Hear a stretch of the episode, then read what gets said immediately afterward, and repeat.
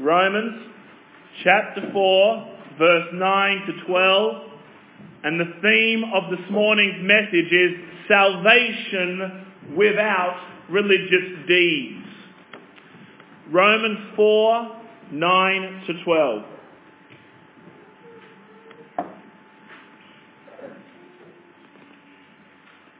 Let us hear God's word. Does this blessedness then come upon the circumcised only, or upon the uncircumcised also?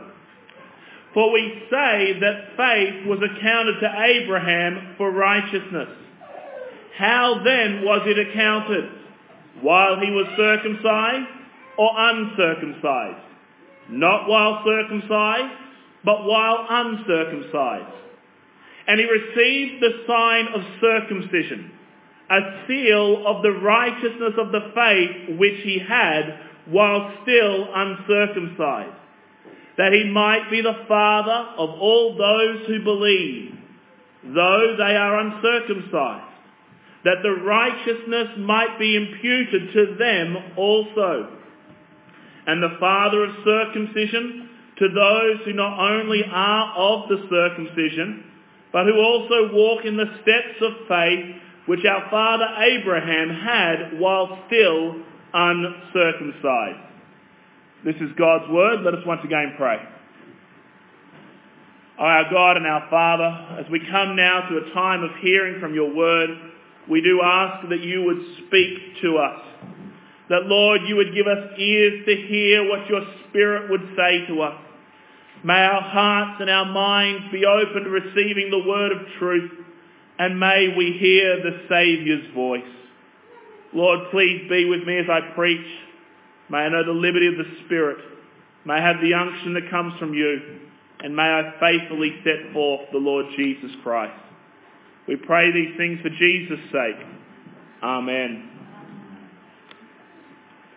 Well, it's a few weeks ago that we started our study in Romans chapter 4. And when we began this chapter, we started off by asking a big question. And that question was, how was someone saved in the Old Testament? How were the Old Testament saints converted? And as we looked at that question, we saw that a faulty understanding has entered into the mind of many. There is this misunderstanding today that says in the Old Testament, before Jesus, people were saved by their works. But today, in the New Testament and in our day and age, people are saved by faith alone, in Christ alone. However, what we saw in Romans chapter 4 is the Apostle Paul says that's not true at all. Paul says that even Abraham, even David, those heroes of the Jewish faith, they were saved not by their religious deeds, not by their works, rather they were saved by faith alone in Christ alone. Uh, that message of salvation being by grace alone, through faith alone, in Christ alone, and to the glory of God alone, is the message that runs from cover to cover in the Bible. The Bible has always taught that same message. It has never once said that you are saved by your efforts or what you do. Rather, salvation is always by grace alone. Now, as we come to Romans chapter 4 again, we need to keep in mind that the Apostle Paul is speaking to a group of people who believed that salvation was dependent upon them and what they did. He is speaking to a Jewish audience in this passage, and the Jewish people were saying that to be saved meant you had to become Jewish through circumcision, and then you had to perform all the rituals, all the practices, all the deeds, and all the laws that come with the Jewish religion. And that is why the Apostle Paul, in our passage this morning, once again appeals to Abraham. He points back to Abraham and says, look, I think you guys have got it wrong. Abraham, that father of the faith, that father of all the circumcised people, he was not saved through his works. Paul says rather he was saved through faith in the Messiah. Now, no doubt when the Apostle Paul mentioned this, when the Apostle Paul brought up that we're saved not by religious deeds, the, the Jews who were listening would have had questions arise in their mind. Uh, they would have heard that statement that your works contribute nothing to your salvation, and they would have thought, well, what role then do religious deeds play? If we're not saved by our religious deeds, then what is the purpose of them? What is the point of them? Now, the Jewish people love their rules and regulations. If you ever study the Jewish history of the Jewish religion, you would see that they had long lists of things that they could and could not do. They had rules upon rules and rules on how to even establish rules. They loved their rules. They loved their lists. And they said, if you do all this, you'll be saved. Now, I personally love lists. I, each week, I start my working week by making a list of things to do. I like lists. And the reason I like them is they help me get organised. But lists never do the work for me. Lists just tell me what I have to do, and then at the end of the week they tell me what I failed to do. But the Jews, on the other hand, when they made a list, they put up the list and said, right, if I do all these things, then I'll be saved. They said, if I do all these laws, all these commandments, all these works, if I try really, really hard, then at the end of the day, I'll be saved. That's what the Jews taught. And over the years, the Jewish rabbis kept adding laws and laws, and there was this heavy bondage put on the people. You know, if you have to try and earn your way to salvation through your efforts and your work, you're always going to have bondage over you. You're always going to be under a weight because you never know if you've done enough. Have I tried hard enough? Have I done enough good deeds? What if I had to pray for 20 minutes but I only prayed for 19? Does that mean all is lost?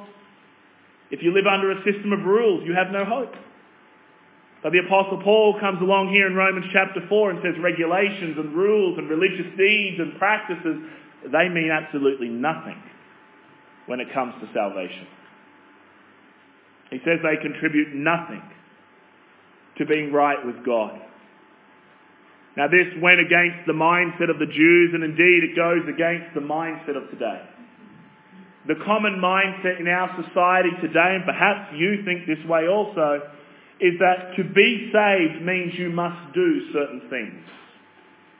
Uh, so many people think that we must do something to merit our salvation. Perhaps if I do good deeds. Perhaps I work really hard. Perhaps if I excel at my religious practices, then God will let me into heaven one day. And that's a common thought. Now, sometimes the religious deeds that we do can be good things. Some people say if I read my Bible, if I pray, if I go to church, then that's a good deed. And indeed, they are good deeds, but none of those good deeds will save you. You should read your Bible. You should pray. You should go to church. But that won't get you to heaven. But people say if I do these things, then perhaps the big gauge that God has will slowly start to fill up with my efforts. You know, people seem to think that God has this big measuring stick, and when we do works, we add a little bit to that measuring stick, and eventually if we get to the top, God will say, well done. But that's not how God works, but that's what we often think. Uh, several years ago, I had the opportunity of going through Romania preaching. And Romania is a very much a Orthodox country. The Orthodox Church is massive there. But the church teaches a system of works-based salvation. And as we travelled through the country, those we were with said, brother, we need to stop here at a Orthodox monastery. And I thought, I don't really want to stop at an Orthodox monastery. I'm not Orthodox. Why would I go to the monastery? He said, brother, it's one of the World Heritage Sites. It is known as the Sistine Chapel of the East. So we stopped and we went up to this monastery. But what struck me was not the paintings and the glamour of that monastery. What struck me was just how hopeless the place was. It was hopeless because it kept saying, works will save you. As we walked towards the monastery on either side of the road, there were salesmen hawking their wares, saying, Buy this, say this prayer, and you might get to heaven. When you entered into the monastery, you encountered many women, women who were there trying to fill the gauge up so they could get to heaven. In fact, a number of the women there were guilty of grievous sins and their family had sent them there in the hope that they could earn their forgiveness. But then, in the centre of the monastery, we came to a giant fresco that depicted the final judgment. This is what the monastery was famous for. This giant painting. And if you look at the painting, you can see the scenes of Judgment Day presented. But as you look closely, you see there's this angel holding out scales. And as you look at the painting, you see that one side is tilted down with sin. But then the angels start pouring in our good religious deeds. And the implication is if you keep doing enough, eventually all balance out. But the next scene showed what happened if you didn't do enough. It showed a person being cast headlong into hell. The message was very clear. They were saying, do works, do religious deeds, and you will be saved, which is exactly what the Apostle Paul is addressing here in Romans 4. He's saying it won't help you. You can't do enough deeds. You can't do enough works. Yet that is the thought of humanity today. Works equals salvation. So Paul says, let's look at Abraham. Let's look at him. Let's examine what he did. Let's examine the religious work of circumcision, that, that act where the foreskin was removed. Let's look at Abraham and his work and ask the question, was Abraham made right with God before or after the religious deed was done? And that's the question Paul puts to his readers. You think you are saved by your efforts and your deeds? What about Abraham? Was he made righteous with God before or after he performed religious deeds? And the answer to that question will speak very clearly to us on how we too can be made right with God. So I want you to notice in verses 9 to 10 the circumcision of Abraham. Now we're dealing with Old Testament language, Old Testament passages here. I know as Christians we can focus heavily upon the New Testament, but I would suggest that is something that is foreign to biblical Christianity. As Christians, we are to take the entire Bible. God has given us a complete revelation. We should know the Old Testament because the Old Testament all points forward to Jesus, and we should know the New Testament because it all points back to Jesus. We should know the Old Testament because from Genesis right through to the end of Malachi, we see the Old Testament painting a picture of God's redemptive plan. And we should also know the New Testament from Matthew to Revelation because we see that redemptive plan being enacted. We must know the Bible. The Bible is 66 books, but it all tells us the same message. Salvation through Christ alone.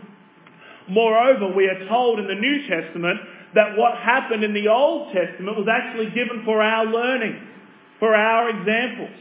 So when you read here in Romans chapter 4 about Abraham and circumcision, and you see the references to Genesis 15 and Genesis 17, don't think that's all for back then. No, that is for our learning.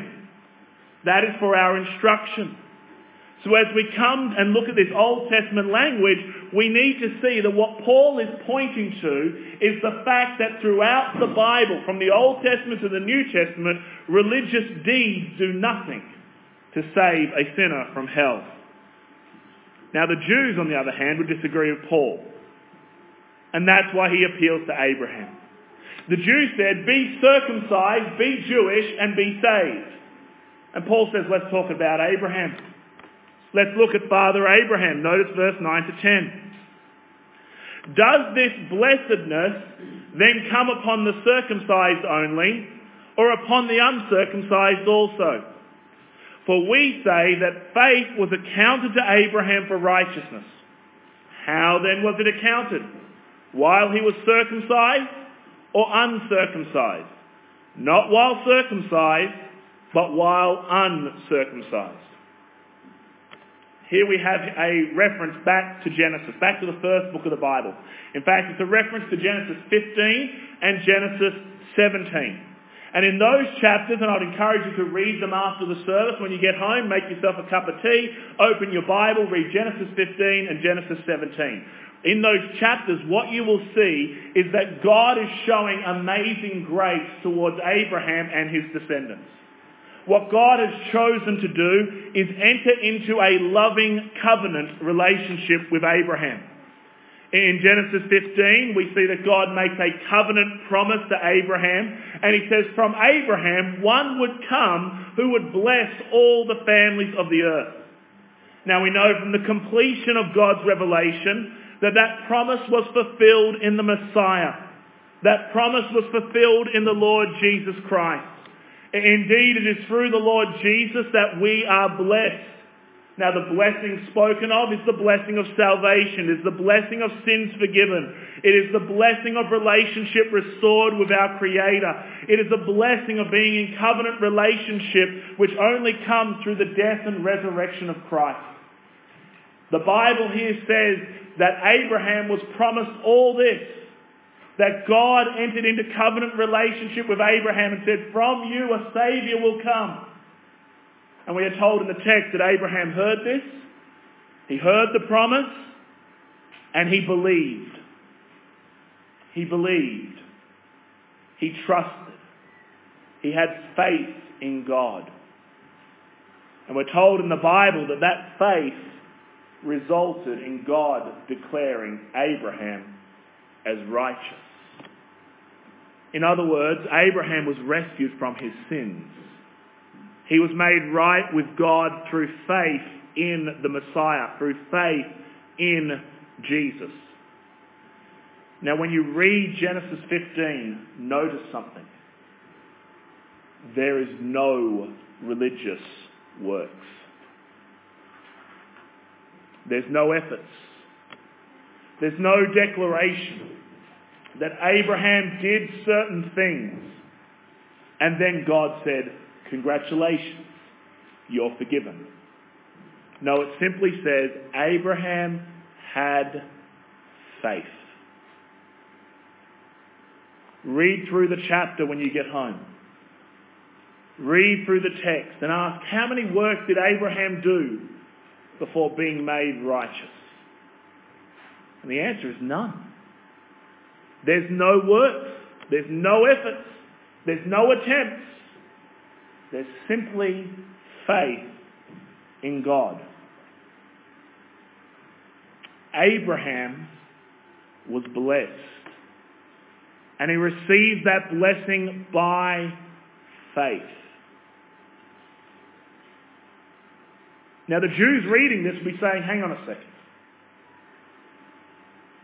That doesn't fit with what we believe.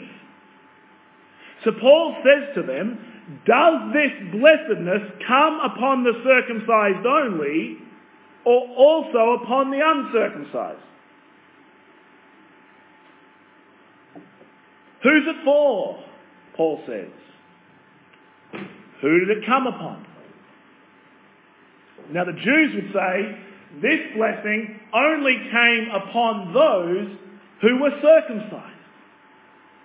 And Paul says, what about Abraham? What about Abraham? Was he circumcised before he was made righteous? Well, the text says no. Abraham was not circumcised when he was made righteous. In fact, Genesis 15 says Abraham believed God and he was declared righteous. But then two chapters later, Abraham was circumcised. That's 14 years later. If you look at the narrative, it's 14 years later. Abraham believed and he was made righteous. Then, as a result of being made righteous, he performed religious deeds. Now the Jews said circumcision is needed for salvation. Paul says, well, Abraham was saved before that. Abraham was saved without works. If works are needed for salvation, then what about Abraham? He's labouring his point because he wants us to see the folly of thinking that we can earn our way to heaven. He's labouring the point because he wants us to see that it's foolish for us to think that we can do enough good deeds to be saved. Rather, what we see in the text is this. Salvation is not by religious works. It's by faith in Christ. But then we also see that those who are saved, those who have been rescued by Christ, will do religious deeds. Notice carefully, it's not just a faith to sit back and do nothing. No, you're saved by faith, and then if you're genuinely converted, out of love for the Saviour who has rescued you, you will then want to do right religious deeds. The difference is you are doing those deeds because you are saved, not to be saved. That's the big difference. The Jews said, do works to be saved. Abraham said, I did works because I was saved. That's a big difference. Abraham is righteous. And because he is righteous, he followed the command to be circumcised. Likewise, if you are converted, if you love the Lord Jesus Christ, if you have been made righteous by faith in the Saviour, you will do religious deeds, religious works, not to be saved, but because you love Jesus. That's the difference. That's the big difference. Salvation produces religious works, but religious works do not produce salvation. But people get things the wrong way round. They say, oh, no, no, no, I, I must do. I must work. I must have efforts. If you were to look at many of the religions of the world or indeed survey different churches in this land this morning, you would find that many of them would say, if you want to go to heaven, if you want to be forgiven of all your sins, if you want to be made right with God, then you must do works. And this nation of ours, this world of ours, is filled with billions of people who live under the lie that says, I must do. And then God would save me. Now at its heart, that's pride. Pride says it's all about me and what I do. Pride says I will earn my own way to heaven. Pride says I can rescue myself. That is pride. Humility says I can't save myself. I can't rescue myself. I need the love and grace of God. I need the Saviour. Yet so many people would say, my efforts, my works, my deeds, they will all get me to heaven. They're sincere in their views, but they are sincerely wrong. They are sincerely wrong. Uh, let me illustrate that sincerity does nothing to help with salvation by taking you to Bangalore. We're going to go to Bangalore. Now in 2014, in Bangalore, India, there was a marathon. And this was in the news and it was quite entertaining to read of this story. But in the marathon, there was three contenders who were known as the ones who were going to win. And they were running the marathon course, and as they were two and a half miles into the course, what happened was their pace car took a wrong turn. Now the marathon runners didn't know that the car had gone the wrong way. So they kept following their pace car. And the news report says they didn't realise they had gone the wrong way until the crowds disappeared. And they had to then beg for money to get a train to go to the finish line. They were sincere about their running. But they were running the wrong way. All that effort they put into running and trying to beat the person next to them and to beat the crowds meant nothing because they're on the wrong road. They're on the wrong path. Likewise, those who say, I must do deeds to be saved, I must do efforts to be converted, they are on the wrong path, they are running the wrong direction, they are running far from God. Any religion, any church that says you can save yourself is running far from the God of the Bible. They are running far from the Lord Jesus Christ. I'm reading a book at the moment, a testimony of a Mormon missionary who was converted to Christ. And he said one of the things that really angered him as a Mormon missionary is when he met pastors who would say to him, young man, I see you are sincere. I know you truly believe what you believe, but you and I have a different Jesus. You're running from Jesus of the Bible. The Jesus of the Bible came, ran to me and rescued me. And he said it annoyed him, this concept that he was running far from Jesus. But any system that says work, effort, deeds, religiosity is running far from Jesus. But there is one religion that says you cannot save yourself. There is one religion that says your efforts mean nothing. There is one religion that says the only hope for you is for God to be merciful to you. There's only one religion that says God will save sinners. Not by efforts, not by deeds, but through faith in Christ. And that is the religion of biblical Christianity. That is the religion the Apostle Paul preaches here. It's a religion that says it's not about you, it's not about efforts, it's not about what you do. Rather, it's a religion that's all about Jesus Christ. And that's what Christianity must be about. It must always be about Jesus and what he has done. We can't do it. We can't save ourselves. We can do nothing. That is why we desperately need the Saviour. That is why we need Christ. If we could do it, then Jesus would never have died. But the mere fact that Jesus died on the cross for sinners and rose again from the dead, it says it's all about Him. It's all about His merit. It's all about what He achieved. It's not about you. Christianity says you are lost. Your best is as a filthy rag in the sight of God. Christianity says there's none good, no, not one, but there is a good Saviour. Jesus Christ the righteous, and if you would have faith in him, then like Abraham, you would be counted as righteous.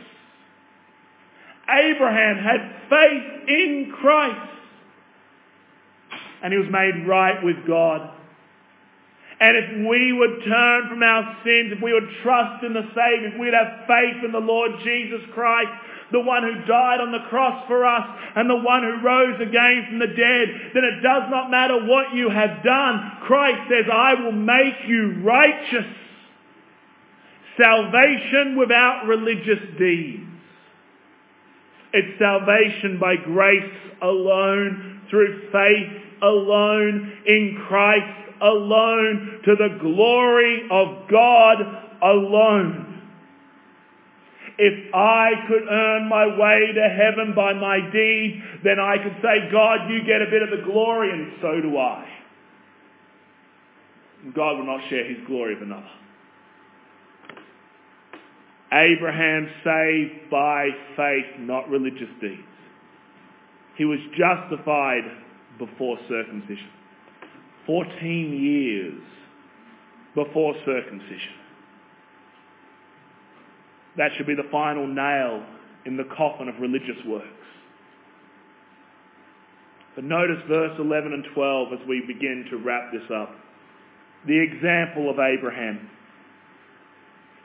The text says, And he received the sign of circumcision, a seal of the righteousness of the faith which he had while still uncircumcised, that he might be the father of all those who believe, though they are uncircumcised that righteousness might be imputed to them also, and the father of, father of circumcision to those who are not only of the circumcision, but who also walk in the steps of faith which our father Abraham had while still uncircumcised. Here is why God says, let's look at Abraham. Here is why God says, this is why we have the example of Abraham and the two chapter gap before circumcision. He says the whole point of that is so that you might realize that your religious deeds do nothing.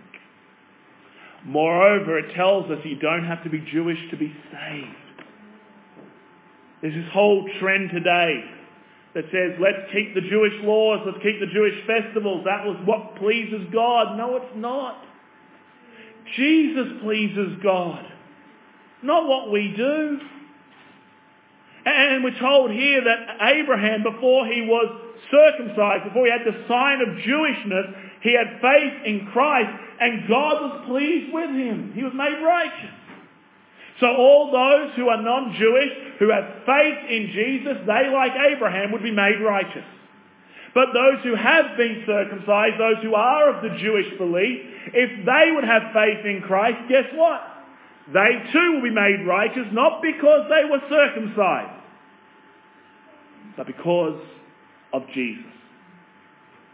This is the example of Abraham. That's what the text says, that he might be the father of all those who believe, though they are of the uncircumcision. In other words, you don't have to be Jewish. And he might be the father of the circumcision. So if you're Jewish and you have faith in Jesus, you're righteous too. There's one way of salvation. Jesus and Jesus alone. It's a message of hope. It's a message that says you don't have to be circumcised, you don't have to be Jewish, you don't have to perform religious deeds to be saved. You don't have to be baptized, confirmed, read your Bible, go to church or do any efforts to be saved. Salvation is by grace alone, through faith alone, in Christ alone. And I'm going to keep banging that drum because I know how easy it is for us to step into the mindset that says, right, what must I do? Instead of saying, right, what has been done? Christ has paid it all all my sin. The scales that were tipped against me because of my sin. Christ has come along and he says, let me remove that sin. He doesn't balance it out. Doesn't give you a clean slate and say, right now, from now on, try harder, work better, see what happens. No, he doesn't do that. No, he comes along, he takes that sin on the scale. He gives it to himself. He becomes sin for us on the cross so that when we are in him, when we have faith in him, we are counted as perfectly righteous. There's no scales. Just the free grace of God. And we see that with Abraham. Abraham was declared righteous by faith. And we too can be declared righteous by faith. I'm going to keep hitting this point because I need to constantly remind myself of it. You need to constantly remind yourself of it. And our world needs to hear that message. Justification by faith alone. Righteousness through the Lord Jesus Christ and what he has done, not me and my efforts. Salvation freely given through the Lord Jesus Christ. There's no salvation that can be purchased by our deeds. It's freely offered to Christ, by Christ. So let me ask you a question this morning. And the way in which you answer this question will determine what you're trusting in. It's a simple question. Why will you go to heaven? Ask yourself that question. Why will you go to heaven? If your answer is, I am going to heaven because I am trusting in Jesus, and what he did for me through his death and resurrection, then the Bible says you are righteous. But if you answer by saying, well, I hope I'm going to heaven because I try really hard. I give my best. I do what I can. I do certain deeds. Then the Bible says you are unrighteous. and you don't know God. Uh, let me stress, you cannot be made right with God through your deeds. You cannot earn it. Abraham was given it before his religious deeds. Abraham was made righteous before he did anything. The text says Abraham had it while still uncircumcised. He couldn't purchase it. He couldn't earn it by his efforts. It was given to him freely by a gracious God. Let's draw everything together with one more story. A true story that the evangelist W.P. Nicholson used to share regularly. When I read this story, I thought it captures the picture of salvation beautifully. W.P. Nicholson tells a story of a little boy who lived in London. He lived in the slums of London, and one day his mother became very unwell, and it was clear that she would soon die. As the little boy sat next to his mother, she said one thing she would really like to try before she died was a grape. Now, the slums of London aren't known for their grapes. But the little boy had recently been on a Sunday school trip to Buckingham Palace, and he knew in the palace there were many grapes. So this little lad said, Mum, I'm going to get you one. He got up and he made his way to the palace in order to find grapes for his dying mother.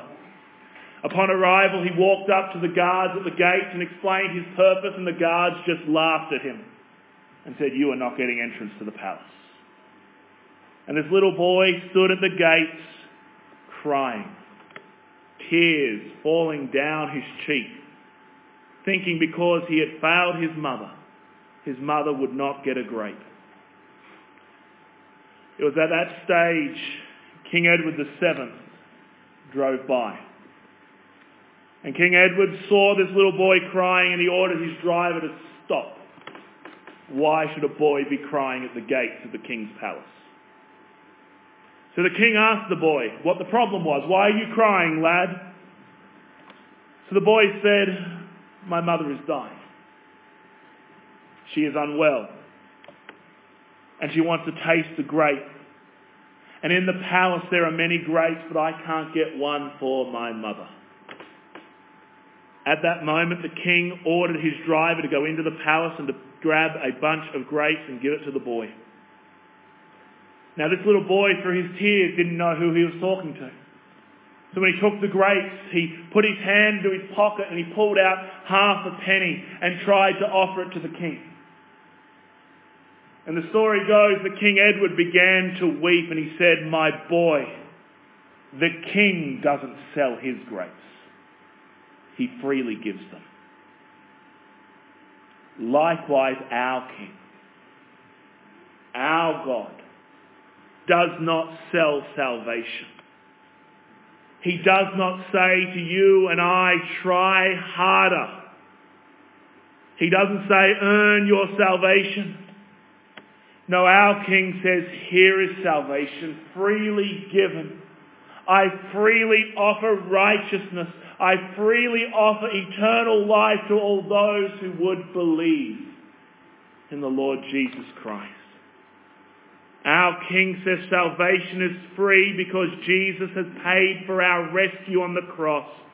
He died as our substitute. He died in the place of sinners and he rose again from the dead for our justification. And now because Christ has done all that, we should out of love for him repent and believe. We should see his kindness and say, Lord, I want to follow you. We should trust in him alone. And the Bible says if you would have faith in Jesus, then like Abraham, you'll be counted as righteous.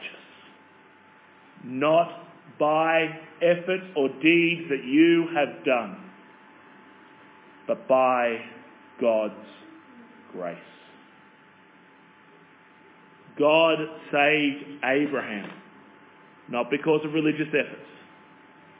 And this morning, God would offer rescue and forgiveness of sins to all those who would trust in Jesus alone.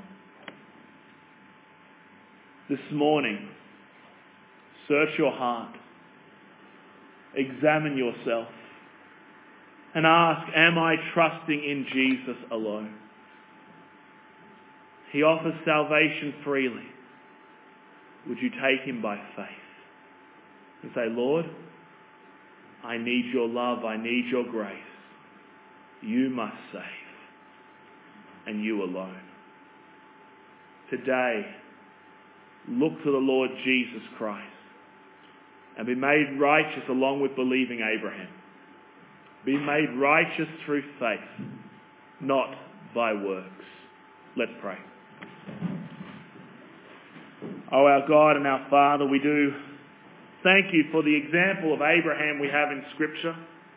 We thank you for the reminder this morning that our deeds and our efforts mean nothing, but rather you freely give salvation to all those who would have faith in the Lord Jesus.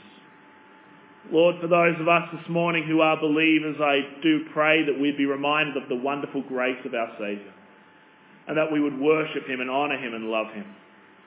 But Lord, for those that do not know you this morning, may they see the kindness of God and may that kindness lead them to repentance. May they have faith in Jesus this very day and may they be declared righteous. We pray, Lord, you do all these things for Jesus' sake. Amen.